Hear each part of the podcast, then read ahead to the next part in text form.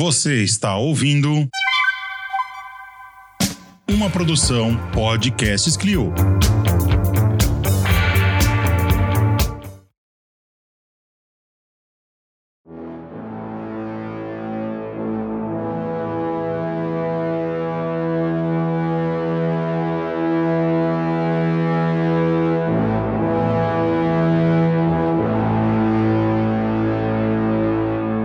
A Idade Média é o período da história da Europa Ocidental, geralmente datada entre a queda de Roma em quatrocentos e setenta e seis e a tomada de Constantinopla pelos otomanos em mil quatrocentos e cinquenta e três. O Ocidente Medieval foi uma civilização diferente da Antiguidade Clássica e dos tempos modernos. E você, conhece a lenda de Beowulf? Então bora se preparar para matar o dragão e se tornar o rei dos godos nesse episódio do meu, do seu, do nosso podcast sobre história medieval, o Medievalíssimo.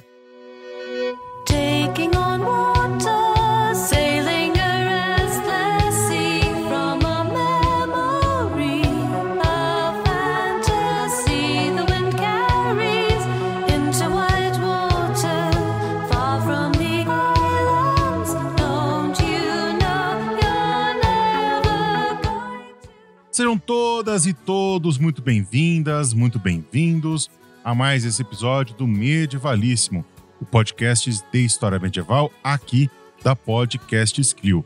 E como vocês ouviram aí hoje, nós vamos falar sobre Beowulf, ou Beowulf, eu não sei como é que é a pronúncia certa ainda. É um clássico da literatura, da literatura medieval.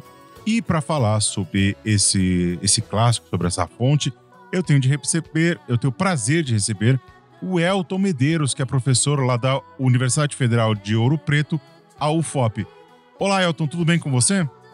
Olá, Bruno, tudo bem? Boa noite. Agradeço muito o convite, é um prazer estar aqui para falar sobre Beowulf. Ah, então é Beowulf, não Beowulf. É Be- isso, é Beowulf, isso. Eu ainda não li o Beowulf, eu li só uns trechos, assim, mas é, tá, no, tá na lista aí de livros que eu preciso ler de literatura medieval, né?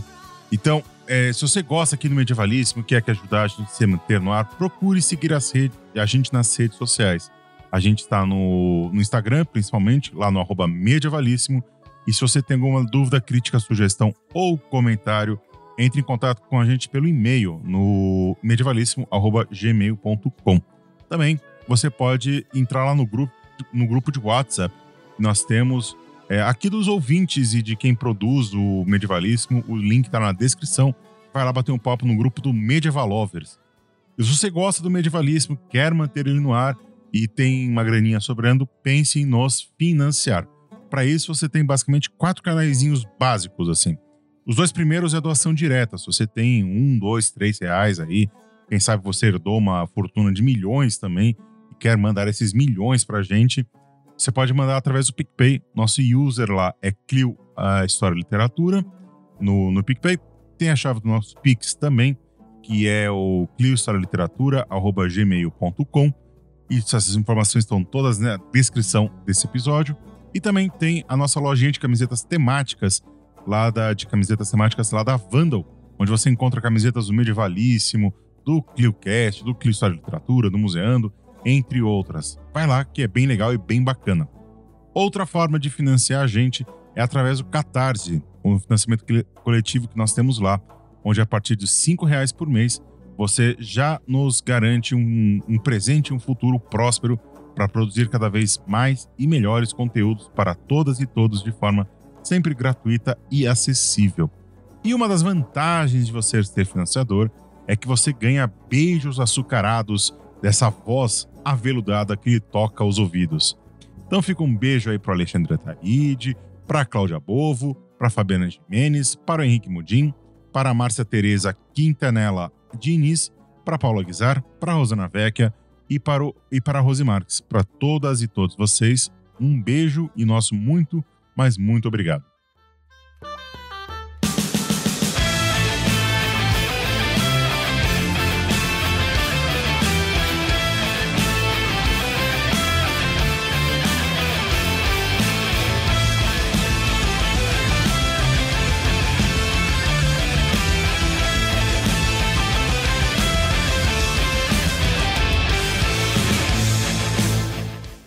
Elton, sempre gosto de começar os, os episódios aqui do Medievalíssimo é, fazendo um questionamento e uma questionamento barra provocação que acho que todo medievalista algum dia é, já passou. Que é, afinal, por que estudar a Idade Média? Eu queria ouvir a sua, a sua resposta para isso. Por que estudar a Idade Média? Eu acho que começaria é, respondendo talvez com uma, uma outra pergunta, que é o porquê não estudar Idade Média. É, eu sei que no contexto, nosso contexto aqui no Brasil, acadêmico, é muito comum, né, termos um certo preconceito, né, quando você está lá na, na, na faculdade e você diz que vai estudar a Idade Média. Muitos colegas falam, mas por que você vai estudar a Idade Média? Por que você não vai estudar a história do Brasil, história né, contemporânea, história é, é, moderna, enfim. Eu acho que, bom, pegando aí, por que estudar a Idade Média no Brasil? Bom, primeiro porque muitos dos elementos que vão sustentar a sustentação, ou servir de alicerce para o bem ou para o mal, positivamente ou negativamente, para a nossa cultura ocidental como nós a conhecemos, elas remontam à própria Idade Média. Tá? Podemos questionar, podemos não gostar, mas o fato de nós não gostar não farão esses problemas desaparecerem. Tá? Então, acho que uma das razões é justamente isso. Tem uma, uma visão mais ampla sobre certas estruturas religiosas, estruturas mentais, enfim, que remontam à Idade Média. Pegando aí um filão que é muito, muito, uh, tá muito na, é muito atual nos campos de estudo, que é a, a recepção medieval, principalmente no campo da política. Mas a gente vê hoje, por exemplo, é, por exemplo, grupos de extrema-direita que se apropriam de, ou constroem, melhor dizendo, um passado dito medieval. Então, é, é, um, é um exemplo de por que é importante estudar a Idade Média, justamente para ter essa noção mais ampla e saber o que é que grupos como de extrema-direita, por exemplo, estão fazendo com esse passado. E algo que não se restringe, obviamente, à própria Idade Média, a, todo o, a, todo, a todos os períodos históricos. Mas puxando a, a nossa sardinha aqui para a Idade Média, acho que uma das razões seria, seria justamente essa. É, já aqui no, no Medievalismo a gente sempre toca nesse assunto. Esses usos, né? A Idade Média acaba sendo muito utilizada principalmente porque eles acabam, esses grupos, como você falou, posicionam muito bem, esses grupos de extrema-direita, eles acabam criando um fantoche, né? Um fantoche não, uma, um espantalho do que é essa Idade Média, uma Idade Média ultra-religiosa, religiosa católica, né? Ou supremacista branca, etcétera. E acaba é, querendo espelhar a realidade hoje nesse passado. E, e acho que mostrar, né, ou tentar mostrar que uma outra, imagina- uma outra Idade Média imaginada e, e real também, né, uma Idade Média nas suas multiplicidades, eu acho que é, também é um, é um fator bem interessante. Eu acho que pegando até um, um, um outro exemplo que tem a ver com isso também, que está até um pouco a ver com o nosso assunto de hoje, por exemplo, essa construção dessa imagem que a, a, foi difundida principalmente mais pela mídia, sobre os vikings, né? Então hoje você tem aí, é, você entra na internet, você encontra desde, é, é, desde terapia quântica viking, a, a, a meditação viking, arte marcial viking, e fica esse questionamento, o que é esse viking que está sendo, tá sendo falado? Né? E passa por isso, essa apropriação que a, que a contemporaneidade faz sobre esse passado, e que acaba esse viking que se fala muitas vezes, a gente entende muito mais sobre os anseios do que as pessoas atualmente esperam, é, desse, a, a, esperam da, de si mesmos, por exemplo, do que muitas vezes se interessar pelos vikings históricos. Geralmente isso acontece, quando a, a pessoa chega, quer estudar sobre os vikings e você apresenta o que seriam também os vikings históricos, pelo menos eu como experiência como professor, e a, é uma, é uma, há um, você percebe no olhar das pessoas uma decepção, falar, mas é isso que era... seriam então os vikings históricos, porque existe essa, exatamente essa construção, essa apropriação, ou seja, que passa desde o neopaganismo ao, à extrema-direita, né, a heavy metal, R P G, cada um vai construindo seu, o seu próprio viking, no caso, o seu próprio passado. Né? Você sabe que eu tive uma experiência, faz, eu sou professor da, da rede básica, né, no básico, E eu tive uma experiência com isso, com um aluno meu que chegou para mim, o que era Viking, né? E todo empolgado, né? Porque tinha lá jogado, acho que era aquele God of War, ele tava querendo saber mais sobre, sobre Vikings. Aí eu falei, olha, Viking é basicamente um povo indígena da Europa com, com acesso a metalurgia mais, mais avançada. Assim. O nosso moleque ficou puto da cara comigo. Como é que você pode comparar uma civilização grandiosa como o Viking com os indígenas? Eu falei, filho, quando eles foram para a Inglaterra, eles achavam o clima lá muito ameno, porque o clima era favorável, não sei o quê. Imagina a condição de vida que, ele, que eles viviam e tal. E aí o menino ficou puto comigo. Aí depois de um tempo ele veio falar, ele... É, man, eu mostrei uns livros, um, acho que até umas fontes para ele ler. Aí depois ele falou, professor, você tinha razão mesmo, eles eram meio... Ele, ele usou uma palavra que a gente sabe que é errado, né, em termos históricos. Ah, eles eram meio atrasados, né? É. Falei, pois é, não é... Vamos dizer, é como é... aquele meme... É aquele, aquele, aquele meme muito antigo no Facebook, uma vez saiu, que era... O, como era... Os vikings nada mais eram, na Idade Média, que... Não, os vikings nada mais eram cangaceiros do norte da Europa. Ele basicamente... Exatamente. Exatamente. Eu fico, ó, fico um beijo aí pros meus amigos vikings de Osasco aí, que é um, um perfil, um filão, um filão é, da internet vikings. Muito forte. Tupini Vikings aí, fica um beijo pra esse pessoal. Né? ô, ô Elton, é, que, diz pra gente aí, aqui, pra gente que tá ouvindo e tal, qual que é a importância histórica e literária do Beowulf? Então, essa é uma pergunta bem interessante, porque é, é aquela coisa, né? É, qual a importância histórica, qual a importância literária e para que eu vou ler Beowulf, né? Qual a importância de eu ler Beowulf? Por exemplo, fazer só um, um rápido, um rápido parênteses. Beowulf, por exemplo, não é o caso no Brasil, mas, por exemplo, nos Estados Unidos, em, em países de língua inglesa, ele é leitura obrigatória em cursos de, né, de, de literatura na, na escola, né? Enquanto nós temos na, na nossa formação da educação básica, sei lá, temos que ler Gil Vicente, coisa assim, lá os alunos têm que ler Beowulf. E aí vem esse questionamento, por que, por que ler Beowulf? Por que, né? E qual é essa importância? Eu diria que uma, uma, das, uma das formas de a gente abordar essa questão seria a gente pensar, bom, primeiro que, ó, bom, acho que o mais óbvio, Beowulf como uma, uma produção literária, né? uh, parte aí de uma civilização, chamemos aí ocidental, né? Medieval e etcétera. Mas eu acho que pegando um, por um outro viés também literário, o fato de Beowulf ser uma, uma obra que compartilha certos elementos com outras obras que nós vamos encontrar elementos em comum, por exemplo, na Odisseia, vamos encontrar elementos em comum, peças de Shakespeare, que seria uh, o quê? Eu poderia chamar aqui, entre aspas, de um elemento humanista. Né? Humanista em que sentido? Onde você tem personagens humanas, né, que estão inseridos dentro de uma realidade terrena que elas lidam com problemas do seu próprio cotidiano e que elas têm que se virar para atingir esse objetivo. E essa narrativa envolta, que envolve essas personagens acaba servindo de reflexão, aí nesse sentido que eu quero dizer do humanismo de Beowulf, de compreender como que essas, observar como essas, essas personagens humanas estão, estão resolvendo os seus problemas.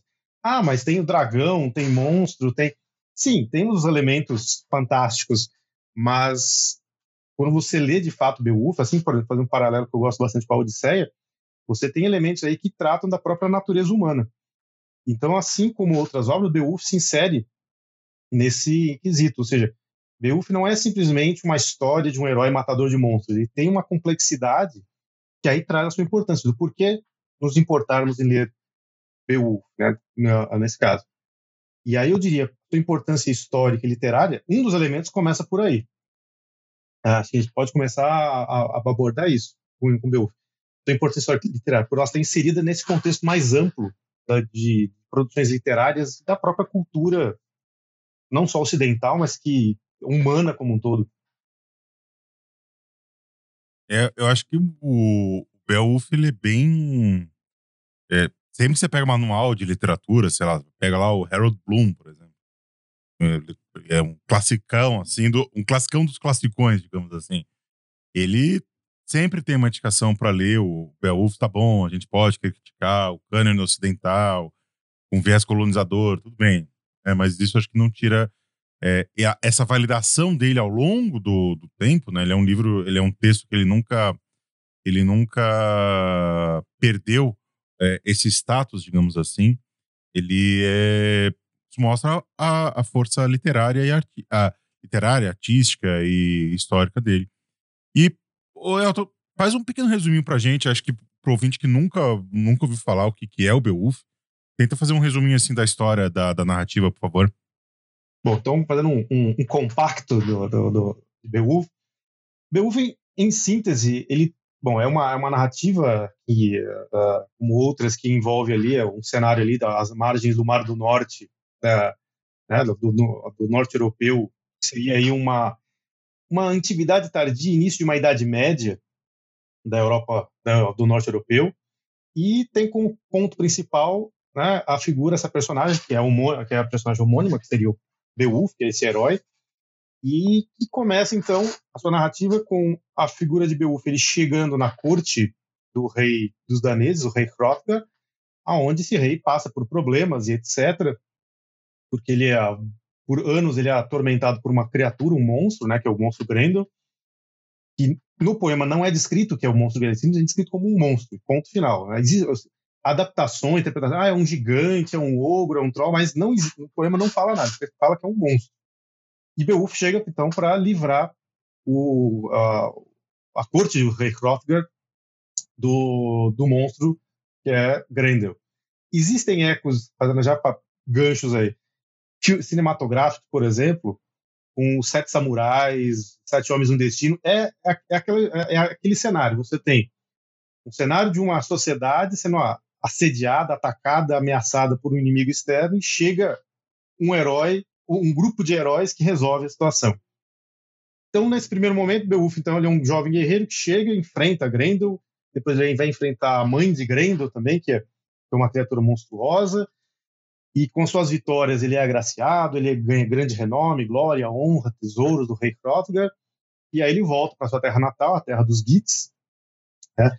E se apresenta ao seu tio, o rei Hrilak, e lá ele acaba participando de novas aventuras, batalhas, guerras contra outros povos, outras tribos ali desse, desse norte mítico germânico, fundo germânico, e meio que termina aí a sua, a sua, a sua saga, vamos chamar assim, um confronto. Ele já é idoso, rei de seu próprio povo, né? meio, meio estilo rei Conan, assim, e ele enfrenta finalmente o dragão que passa a atormentar o seu reino, né? que é O, é a base que, por exemplo, né, o Tolkien vai utilizar para o Smaug, né, o dragão do Hobbit. É, o Hobbit nada mais é do que uma adaptação de Beowulf, a, a partir de Beowulf, melhor dizendo, e que termina, então, com o confronto de Beowulf com o dragão, encerrando, então, esse ciclo, né, que seria da, desde a juventude até a, a idade, a maturidade do herói, né, desde suas vitórias até, finalmente, o seu, o seu final épico, né, dentro desse universo mítico norte-europeu. Tentei não dar grandes spoilers, né, para quem nunca leu, né, mas em síntese seria mais ou menos essa a, os fatos que envolvem aí a narrativa de Beowulf, do poema. Essa aproximação com o Tolkien, ele provavelmente gostaria muito de... E acho que ele, se não me engano, tem depoimento dele falando, não tão, tão claramente assim, mas dizendo que uma das inspirações literárias dele é o Beowulf, né? Ele, inclusive, estudou quando ele foi professor e tal. Sim, sim. Inclusive, a Tolkien, né? Aproveita para quem não, não sabe, Tolkien, além do escritor, autor do Senhor dos Anéis, do Hobbit, ele era professor de inglês antigo de, de Oxford. E essa aproximação com o Beowulf é muito grande. Um exemplo muito simples. Ele ao in... diz a lenda que ao iniciar o curso de inglês antigo, né? Pros... seria, vamos dizer, o inglês antigo, módulo um, ele iniciava já o curso dele recitando os primeiros versos de Beowulf. Tá? Então, não é por acaso que vários elementos de Beowulf, entre outros, de, outros, de outras narrativas nórdicas, finlandesas, vão aparecer na obra de Tolkien. Tá? É, porque ele era, digamos assim, ele, ele toma por base esses elementos linguísticos culturais do qual Beowulf faz parte, e a partir dele ele não vai fazer uma cópia, mas ele faz uma releitura e isso acaba se transformando na sua obra. É, inclusive tem uma... tem em circulação aí, a tradução para a, a, a tradução da tradução, né? A Isso. tradução para o inglês, para o inglês moderno do Tolkien, do Beowulf, uma edição da, da Martins Fontes, que é uma tradução comentada, inclusive, pela, pro, pelo próprio Tolkien, né? Então é... Que é uma edição, assim, do ponto de vista acadêmico, pelo menos, altamente polêmica, né? Porque, do ponto de vista, é, digamos assim, da, do mundo dos estudos tolkienianos, vamos chamar assim, é excelente, porque faz é uma, uma das obras que faz parte do espólio do autor e tudo mais, para compreender melhor a sua produção. Mas do ponto de vista acadêmico, eu me recordo que quando saiu, isso gerou muita polêmica, porque é uma obra inacabada, no final das contas, né? Tolkien, ele nunca pretendeu publicar é, a, sua, a sua tradução, ele, em cartas, trocas de cartas com colegas, ele deixa isso muito claro, que ele, olha, terminei, mas não está do jeito que eu quero. E aí, quase mais de oitenta anos depois, quando é publicado, a crítica é, tá, vocês publicaram, mas é uma obra que o autor nunca quis publicar, e tem um lapso temporal de pelo menos oitenta anos aí, de vários estudos, vários trabalhos foram aprimorando. Então, assim, é, é, é complicado, é, é, é, digamos assim, por um lado é bom que tenha sido publicado, por outro lado, academicamente falando, ele é complicado porque não é uma obra que você pode tomar como referência, porque, hum, não é uma obra que o autor... É uma, é uma publicação não autorizada pós-mortem do, do, do Tolkien.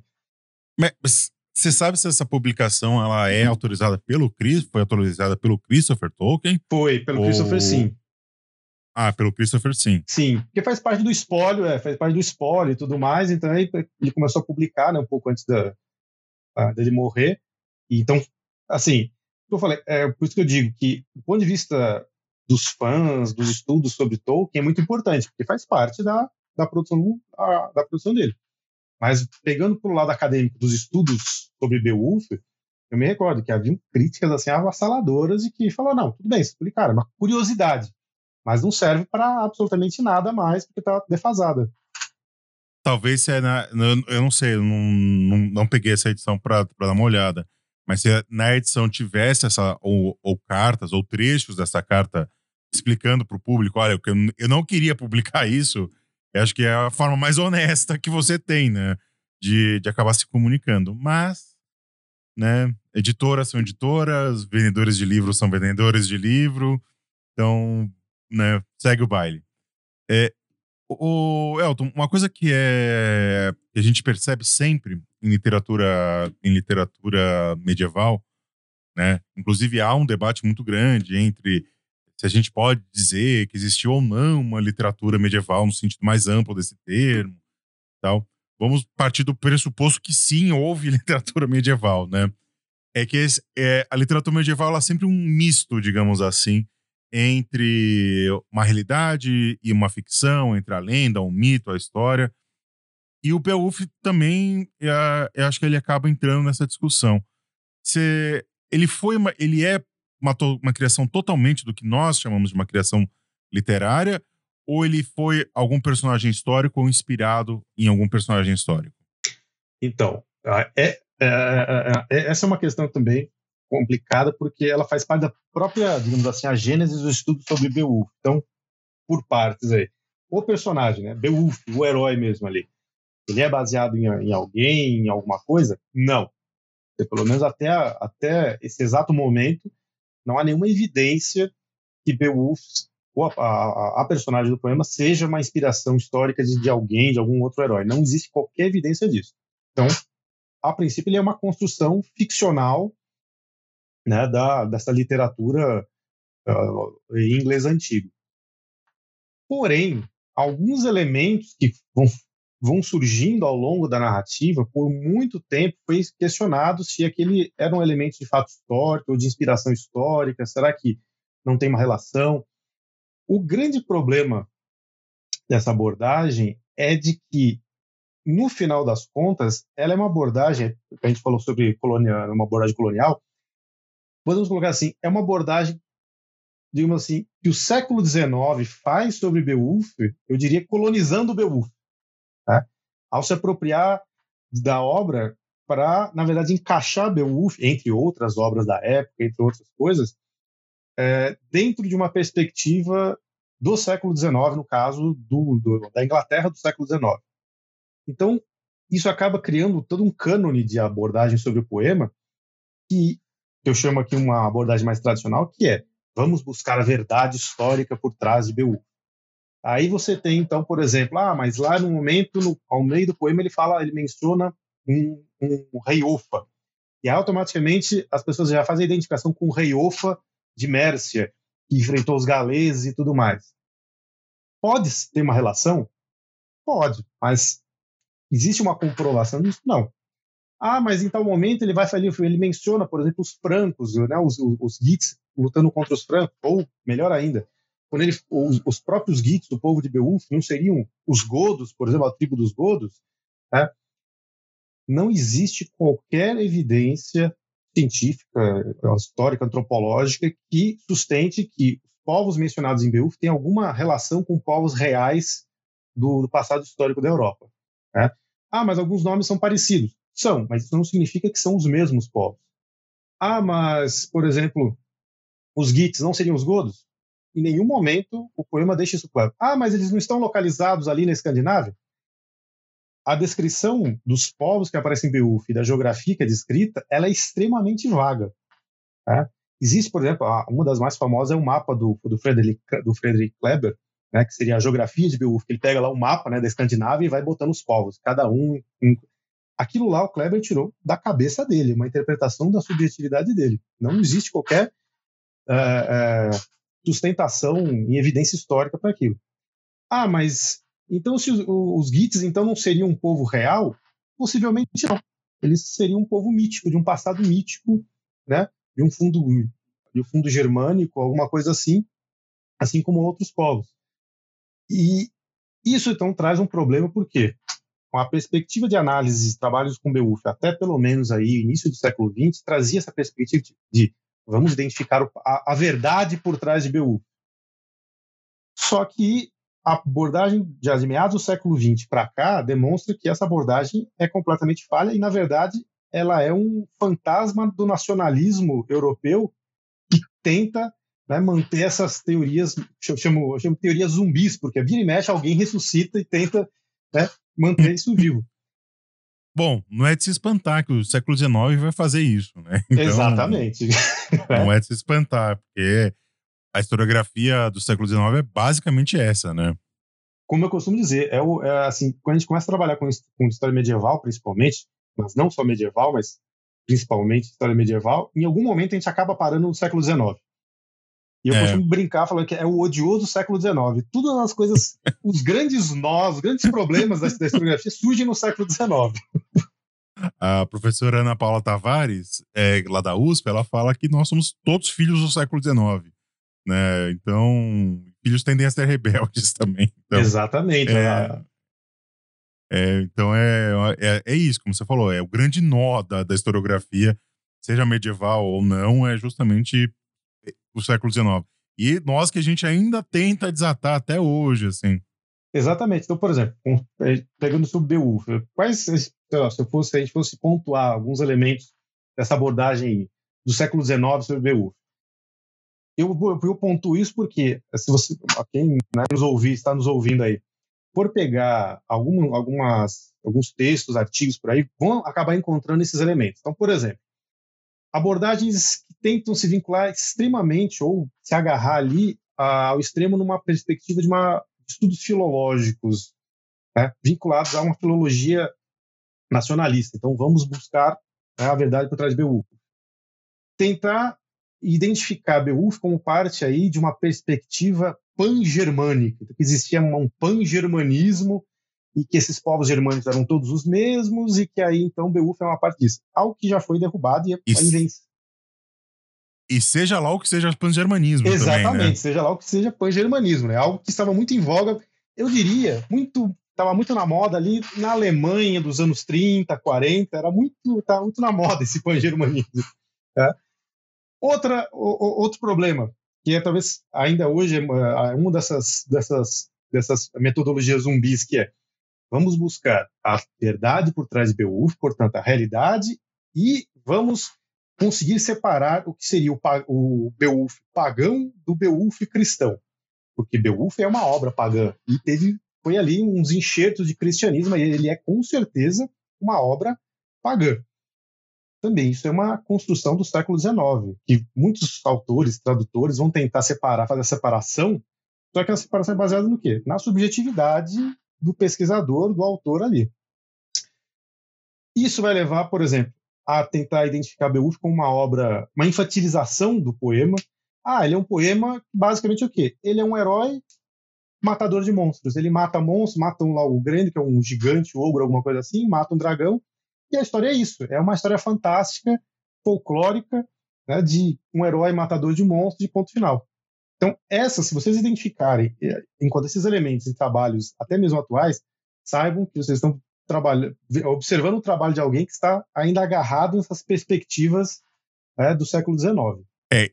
E eu acho que é, é sempre esse embate, né? É esse embate entre o mundo românico e o mundo germânico, é entre o mundo pagão e o mundo cristão.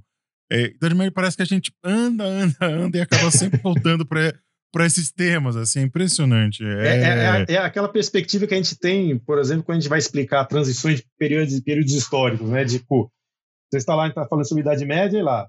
Só porque turcos otomanos invadem Constantinopla em mil quatrocentos e cinquenta e três, de repente tudo mudou.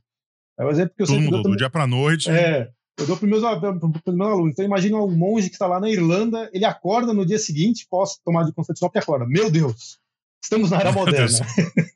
Né? Ou ele pega lá o WhatsApp, mandaram lá no grupo dele, ó. Exatamente. Tomaram lá Constantinopla. Ó, Constantinopla caiu. E aí... Né? Ou, ou, e vira a modernidade. E vira a modernidade. Ou então essa perspectiva, não, é, é uma obra pagã. Pronto, agora virou cristão. Como se fosse simples assim, né? Só virar uma chave, pronto, agora mudou tudo. O, o poema se transformou por educar de Beowulf. Só que a gente sabe que não é bem assim. Aliás, isso é interessante quando, não no ensino fundamental, mas no médio, quando eu fui falar sobre cruzadas, né? E eu falei, gente, é, quando a gente ouve assim, cruzadas e fala em cristianização e tal, vocês pensam que termina no, tipo, no século doze, no século treze? Vai ter cruzada na Europa no século dezesseis. Século dezessete quase tem cruzada dentro da Europa, sabe? Exato. Então, o é, espírito cruzadístico. Calma, não é, é. Não é essa chavinha, assim, que é um processo simples, né? É, e essa outra coisa que também, né? Que a gente fala Idade Média, a gente esquece da, expecta- da, da questão temporal e, ge- e espacial, né? Porque a experiência medieval, né, como você falou, na Irlanda, é totalmente diferente na Espanha, que é totalmente diferente na, em Bizâncio. Então, é a infância, né, da, da humanidade. A gente bota tudo culpa lá, bota todos, simplifica todos os processos que você falou. É um poema de, uma, de, de, um, de um herói que mata monstros. E não é bem assim, né? né? Acho bem... bem bacana ressaltar isso pro, pro público aqui. E uma coisa que você levantou aí, uma bola, que seguindo essa seara aí do, do herói matador de monstros, que é a própria narrativa medieval, ela é sempre carregada sempre de simbolismos, né? Ela é sempre... Ela nunca é uma... A narrativa, para quem tá ouvindo aqui, não, é, não tem formação história, que para quem é um, um entusiasta, digamos assim, da Idade Média, a narrativa medieval, ela nunca é, é... Ela nunca é como um romance realista, digamos assim. Ela nunca é um, uma narrativa direta, descritiva, etcétera. Ela é geralmente carregada muito de simbolismo. E quais são esses simbolismos que a gente pode apontar presentes no Beowulf? Eu, eu, eu só complementando, eu diria simbolismos e as digressões também, né? E as obras medievais... Aliás, para quem não, não, não, não tem essa... não tem essa familiaridade com, essas digre... com as digressões medievais, basta assistir Monty Python e o Cálice Sagrado, a cena, né, da Santa Granada de Mão de Antioquia, e as instruções, que vai e volta e vai, explica. É, é, um, um texto medieval, ele é exatamente isso, ele é cheio de, de digressões, etcétera. E os simbolismos recheiam essas obras. Então, no caso de Beowulf, não seria uma, uma, uma exceção. Então, qual é a simbologia mais óbvia que acabou sendo ressaltada justamente por causa dessa tradição do século dezenove? É o herói matador de monstros. Ah, então Beowulf, ele ressalta o quê? É o herói matador de monstros, então ele ressalta a vida guerreira, né, o heroísmo, né, o combate contra o mal. E meio que, teoricamente, morreria por aí, né, a, a análise sobre Beowulf. Só que se a gente começa a ler Beowulf de fato, né, aí vai percebendo que o poema ele é muito mais complexo do que simplesmente um conto de, de, conto de fadas, uma fábula, né, é, de um herói matador de monstros e assim por diante. Ele, é, ele vai abordar vai abordar aspectos da vida guerreira, vai abordar elementos do heroísmo, bom, sim, mas ele também vai abordar elementos sobre a, a, a morte, e a morte, aí entra naquela questão que eu tinha mencionado, do humanismo de Beowulf. Não é a morte, simplesmente, a morte do guerreiro, a, a, a, a morte em guerra. É toda uma reflexão, digamos, do ponto de vista existencial, o que é a morte, né? O simbolismo dessa morte dentro do contexto de uma sociedade. Uh, você vai ter simbolismos de representação política, por exemplo, o salão real, né? O salão do rei Hrothgar, por exemplo, quando Beowulf chega na corte do rei Hrothgar. Não é simplesmente um salão real, não é simplesmente aonde o rei se senta no trono. Ele é toda uma representação simbólica de uma autoridade régia que está vinculada a elementos da autoridade cristã, a, a toda a teologia política cristã. Aí podemos remontar até aí o, o Ernst Kantorowicz, Dois Corpos do Rei, etcétera. É. Você tem representações do feminino também, é, o papel que as personagens femininas desempenham, desempenham ali também. Foi por muito tempo relegado aí a, a, a uma marginalidade dos estudos do Beowulf, com a, a ideia de que ah, as personagens femininas estão no poema pura e simplesmente como, é um, como um enfeite ali, um elemento a mais só por a, como parte da sociedade, sendo que não. As personagens femininas têm uma participação importante dentro, dentro da, da narrativa. Tá? Uh, e eu diria que nesse ainda sobre a questão do, do, do simbolismos, isso reflete essa nova perspectiva dos trabalhos sobre, sobre Beowulf. Por quê? Na antiga perspectiva, o simbolismo de Beowulf era basicamente isso, era o herói matador de monstros, ponto final. Quando você se desconecta dessa perspectiva, né, que é, são as abordagens mais atuais, vai abrir um leque de possibilidades muito maior para você trabalhar com o poema.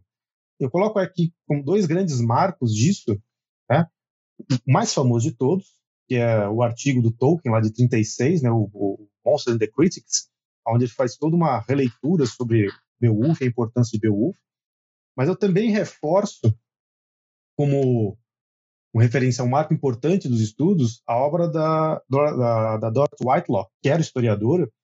Em sessenta e quatro, ela publica o ensaio dela, o, o The Audience of Beowulf. Ela questiona quem eram as pessoas que ouviam, que se interessavam por Beowulf. Então, a partir desses dois, se desenvolve então uma, toda uma, uma corrente que vai trabalhar com, ele, com as interpretações de Beowulf a partir do quê? Memória e identidade, por exemplo, a, da ideia de um passado não histórico, mas um passado mítico, e que vai levar esse passado mítico, ele serve para quê? Qual a importância de um passado mítico, por exemplo, dentro de uma sociedade como era, era, seria a Inglaterra do século oito, do século nove? Ou seja, Beowulf acaba se tornando uma obra temática multifacetada. Eu diria que cada vez que você lê Beowulf, tá, você encontra novos elementos que você pode reinterpretar esses elementos de novas formas, porque ele é muito mais complexo. Digamos assim que o herói matador de monstros ele é só a ponta de um iceberg. Conforme você vai se aprofundando, você vai descobrindo novos, novos temas, novas simbologias. Tá?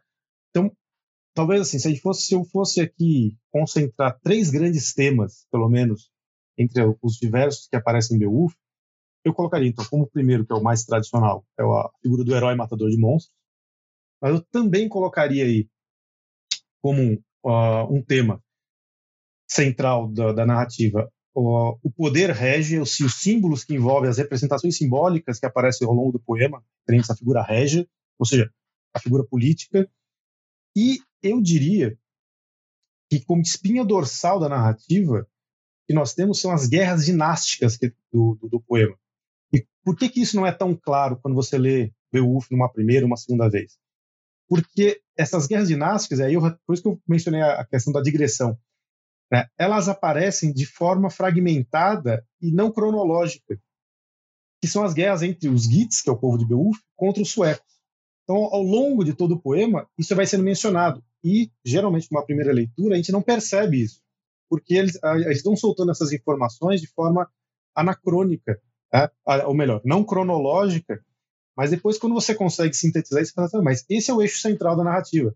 São os conflitos políticos entre povos e tribos que estão vinculados a questões sobre legitimação do poder régio, que acabam se vinculando à ideia de um herói central que articula tudo isso, né? Então, percebam que Beowulf ele é muito mais complexo, né, do que o filme lá da animação do Neil Gaiman com, com, com o... Aliás, já fica aqui, fica aqui a minha... Eu, eu já... Essa... na hora do, das indicações culturais, para não assistir esse filme. Esse filme é pavoroso. Eu, eu, eu, eu, não só com... eu concordo com o relator. Não, só apenas... não apenas só como adaptação, mas como filme mesmo, ele é pavoroso. É uma das piores coisas que eu já vi na minha vida, esse Beowulf. Né? É... Ô, Elton, o, o Beowulf, se a gente... o nosso ouvinte aqui, ele tá percebendo que ele tem dois pés, assim, digamos, né? Que é a Escandinávia medieval, né, onde se passa a história, mas é um poema escrito em, na Inglaterra, né, ele é um poema anglo, inglês antigo, é um poema anglo-saxão, né, e, e são dois temas que estão bem em voga hoje em dia, né, que é as migrações, as invasões, né, aí chame como quiser, né, justamente de um povo da Escandinávia para a Inglaterra. E o Beowulf é uma boa fonte, assim, pra gente entender um pouquinho esse processo? Ou você acha que ele é mais uma fonte de história cultural? Então, esse é um, também é um ponto importante. Muita, muitos vêm, muita gente pergunta, ah, mas lendo o Beowulf eu terei um conhecimento, informações sobre o passado da Escandinávia ah, ou da própria Inglaterra? A resposta mais curta é não. Você não vai ter isso. Por quê? Porque Beowulf, ele não é uma obra, ele não, o Beowulf não é um tratado histórico, nem catálogo antropológico de povos do passado, ele é uma obra literária. Ele é um, ele é um poema, é, ele, é, uh, ele é um poema fruto de uma sociedade que constrói uma narrativa que atende anseios, demandas, desejos, né, daquela sociedade. Então, uma coisa que Beowulf não, não é. Tá? Beowulf não é uma janela para uma realidade histórica do passado. Então, assim, quem lê Beowulf achando que vai encontrar ali elementos que representam a historicidade da Escandinávia, ou mesmo da, da, da Inglaterra, da Alta Idade Média, já aviso que não é um, é um beco sem saída, não, não existe isso. Ah, mas então, se Beowulf não é uma representação desse passado, ele é o quê? Ele é uma, uma manifestação artística, literária, podemos chamar assim, como eu já falei, que ele atende demandas socioculturais daquela, daquele povo, daquela sociedade, que vai construir essa narrativa justamente como uma forma de suprir esses elementos. Então, eu, eu, eu, eu por exemplo, cito uma, uh, eu, o mesmo caso da escavação arqueológica de Sattanhû. Ah, Sattanhû representa a realidade dos povos anglo-saxões ali do século sexto, século sétimo. Quando houve uma das escavações já do século... Já meados do século vinte, né, uh, a resposta que foi feita exatamente essa pergunta para a equipe da escavação. Se Beowulf e a Sattanhû seriam janelas para uma realidade histórica. E a resposta da equipe deles foi, não. Através de Beowulf e Sattanhû, por exemplo, nós não vamos entender o que era a realidade histórica daqueles povos, mas vamos entender como era, o, o que eles pensavam, o que eles decidiam, ou seja, quais seriam as mentalidades daqueles povos. Não que aquilo que está no poema, por exemplo, em Beowulf, era a realidade histórica. É mais ou menos o que acontece com as gestas de cavalaria. Você pegar, por exemplo, é, a, a produções literárias sobre o ciclo, do ciclo arturiano, né, toda aquela a, a literatura cavaleiresca, e achar que aquilo é a realidade histórica da Idade Média do século onze e doze. Então, com Beowulf é a mesma coisa. São representações, anseios de uma sociedade, não necessariamente elementos históricos. Que, podemos colocar aí, serviam para quê? Como uma forma de construção de uma identidade local, uma identidade, podemos chamar aí até mesmo uma identidade nacional, entre aspas, local daquele, daquele período. E aí, aproveito também que é uh, a ideia sobre Beowulf como tendo um local específico de datação. Nessa perspectiva que eu estou falando, Beowulf não tem uma data específica de sua composição. Ele, é um, ele, ele segue um processo de composição contínua, É, o que justificaria a, ins- a inserção de vários elementos, povos, nomes que vão aparecendo, porque ele vai participando de uma construção ao longo de gerações, e aí quando chega na sua versão, chamemos entre aspas, final, é o que nós conhecemos que está lá no, na, na British Library. É possível que tenha existido versões anteriores de B U? Sim. Mas onde elas estão? Não sabemos. Tá? Mas provavelmente são uma, uma, uma forte possibilidade. Ele é um, uma obra de um processo contínuo de sociedades que utilizam o poema como uma forma de identificação cultural e não como uma realidade histórica. Ninguém, digamos assim, em suma, ninguém estava, ao, ao criar a, a narrativa de Beowulf, pensar, um dia vamos utilizar isso para identificar os povos que estão aqui, como um catálogo antropológico. Não, estamos falando de nós mesmos, né, das nossas histórias, do nosso povo. É, eu acho que essa, pers- essa perspectiva é bem interessante, porque ela amplia também a questão do que é a, história, a própria história cultural como disciplina, digamos assim, como, metodo, como metodologia de, de abordagem, né?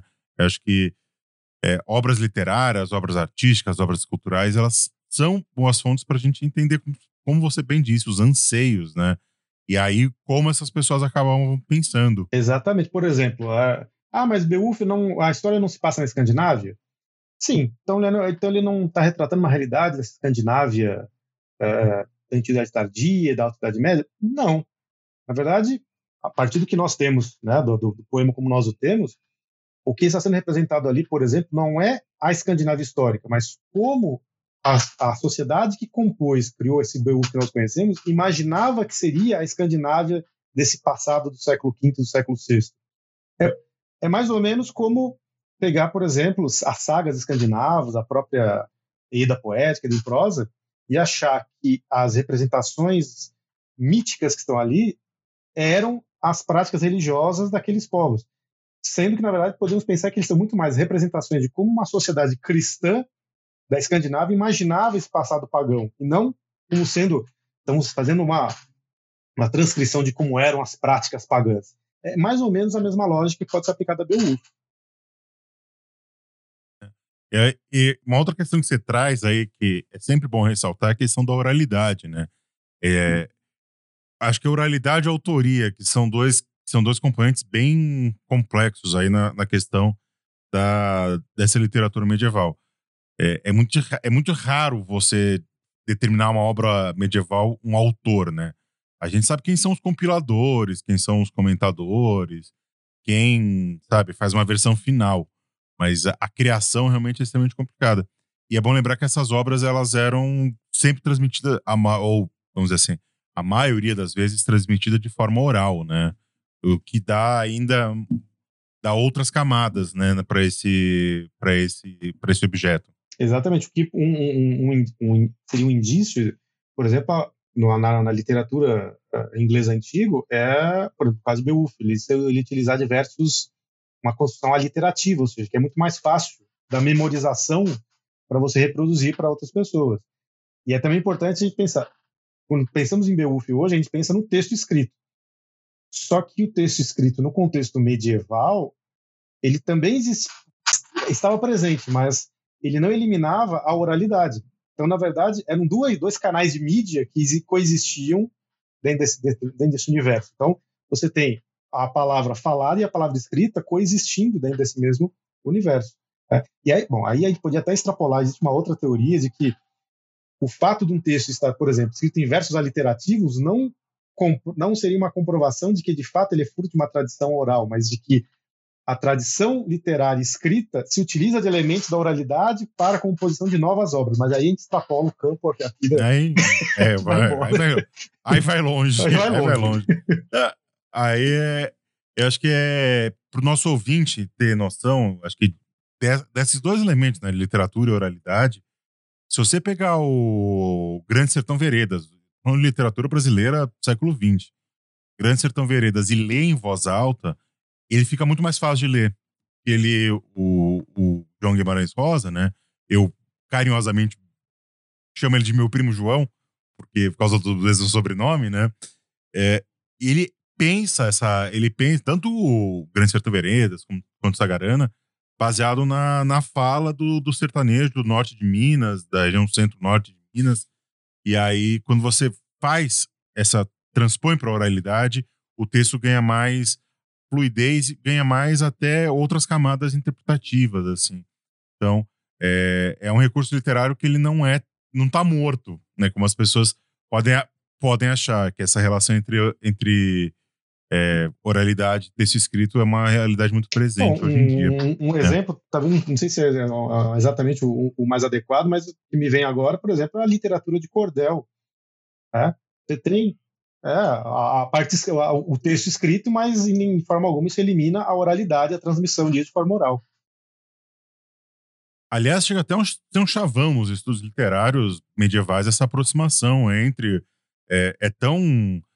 É tão, às vezes a gente tem, peca por isso. É, é tão evidente essa, essa, essa, essa aproximação que a gente esquece de ressaltar isso.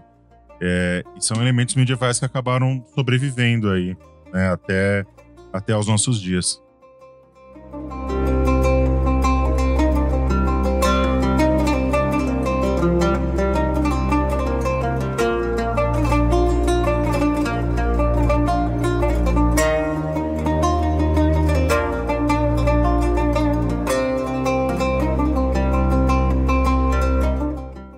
Elton, a gente passou por cima do tal do Beowulf lá do, do cinema, né? Hum. Citamos ele aqui, né?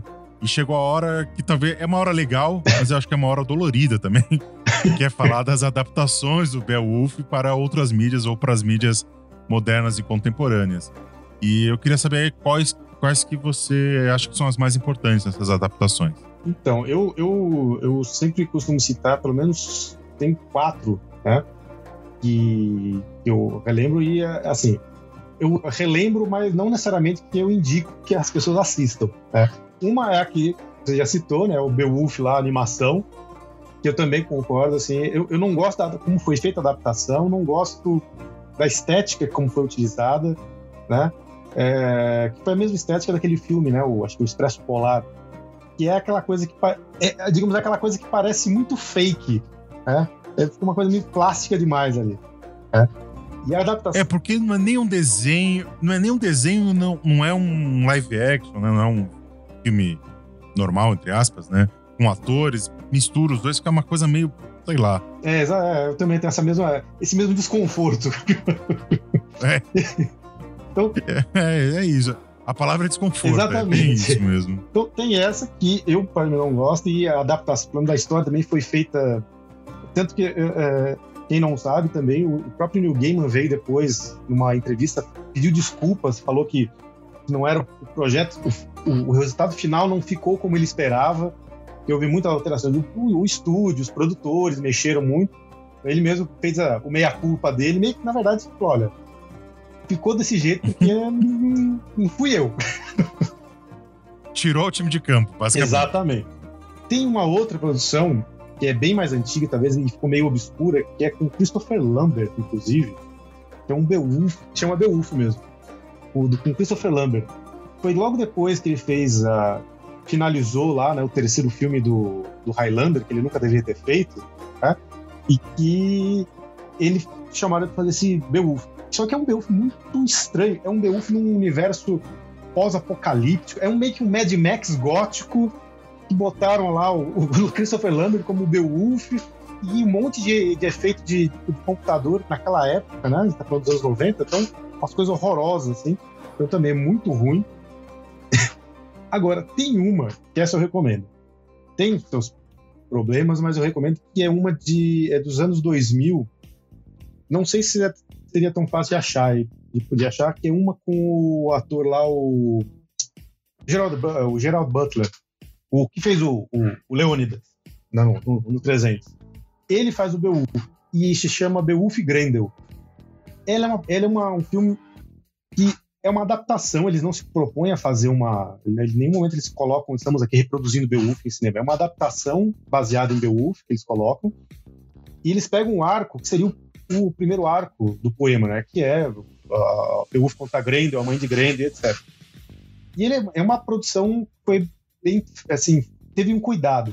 Eles foram filmar na Islândia e tudo mais, tem locações externas e tudo mais. Ah, todo o vestuário, primeiro, eles têm cuidado, tomaram cuidado. Então, assim, É uma obra, assim, que não tem uma profundidade nem nada, mas é, é muito mais bem feita do que já foi feita outras produções que foram feitas até agora.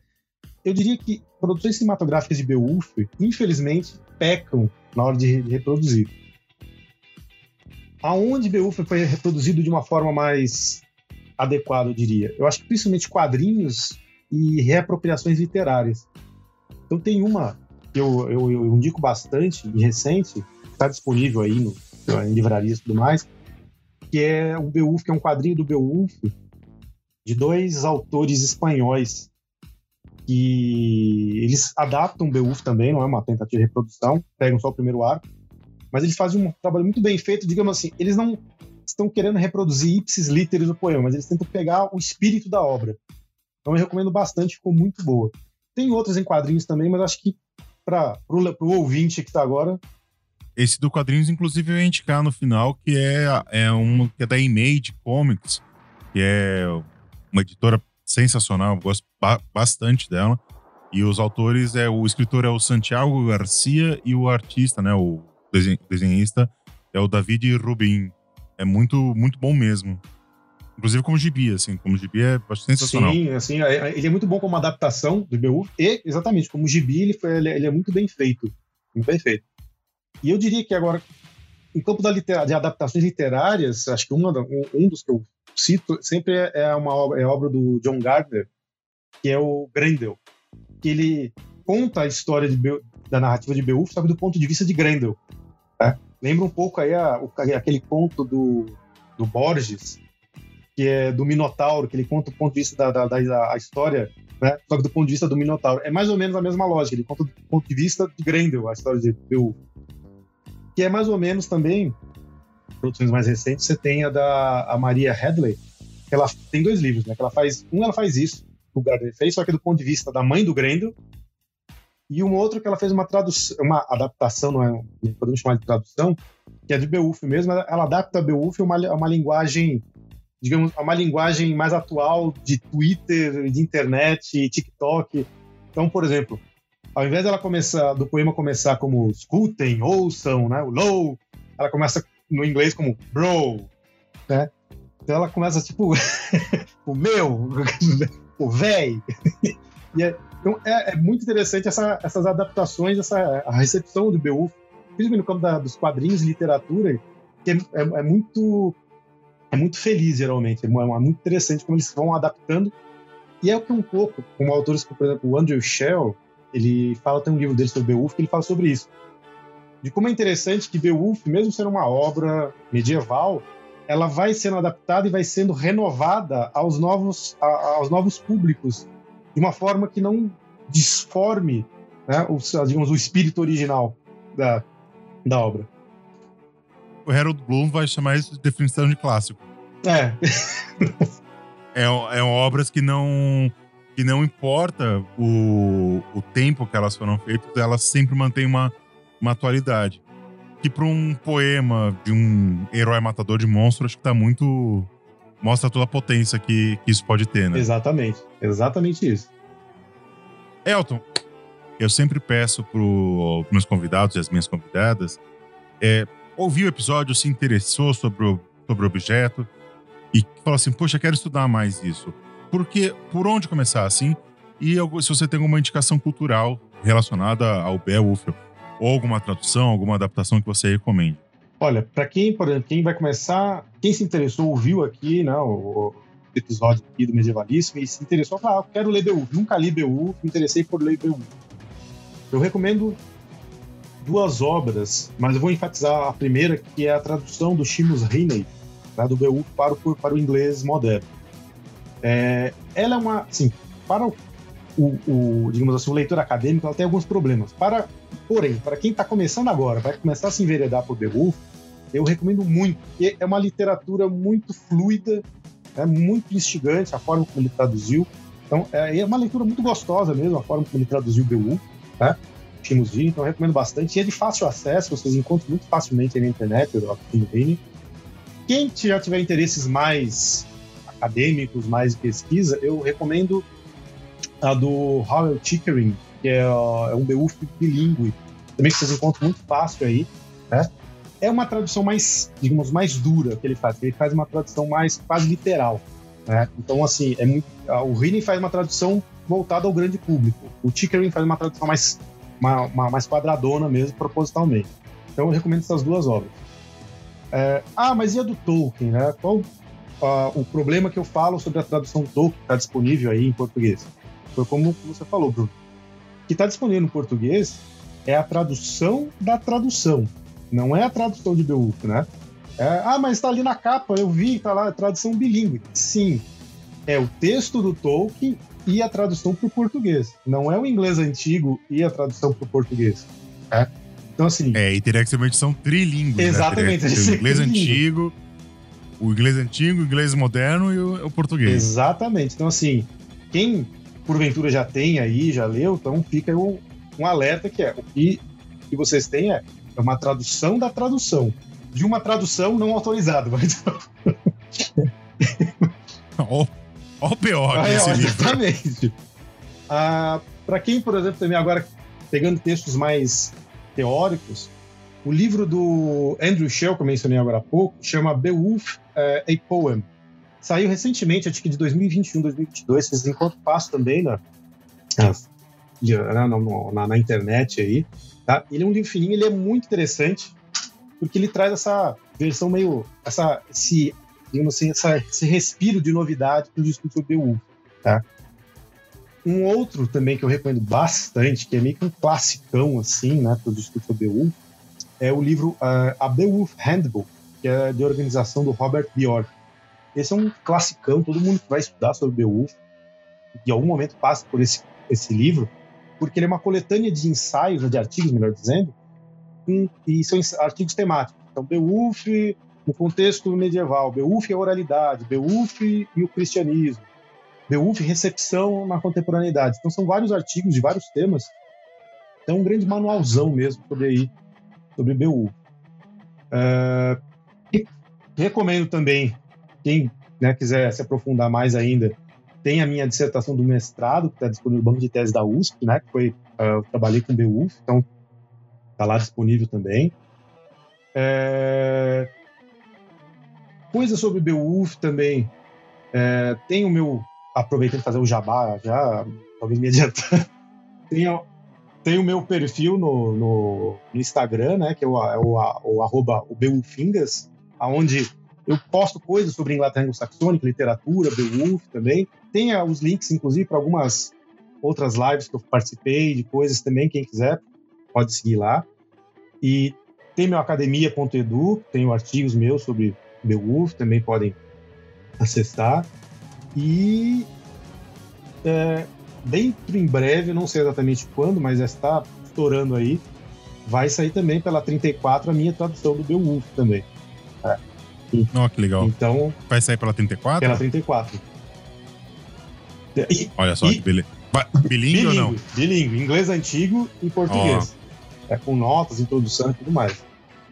E aí, pra, eu vou recomendar para vocês um, um, um artigo que eu encontrei aqui quando eu estava fazendo a pesquisa, que ele não tem necessariamente a ver com o Beowulf.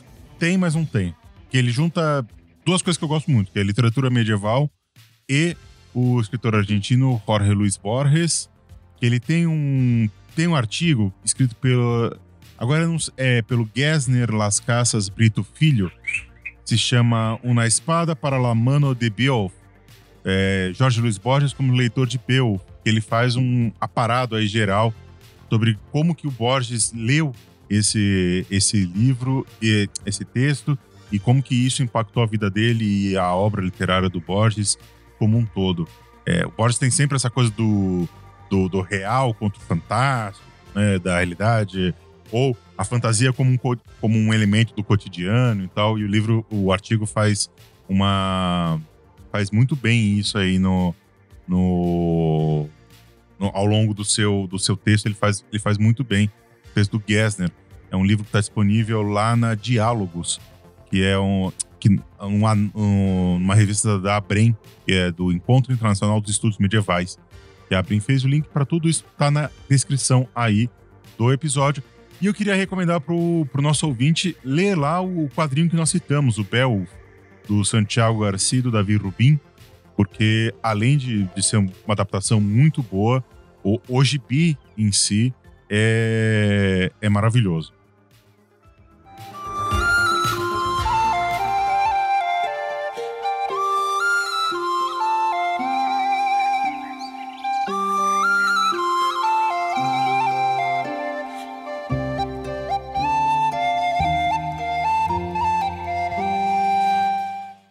Elton, queria agradecer demais a sua presença, falar para os nossos ouvintes seguirem lá o Belfingas, né, que é o teu Instagram.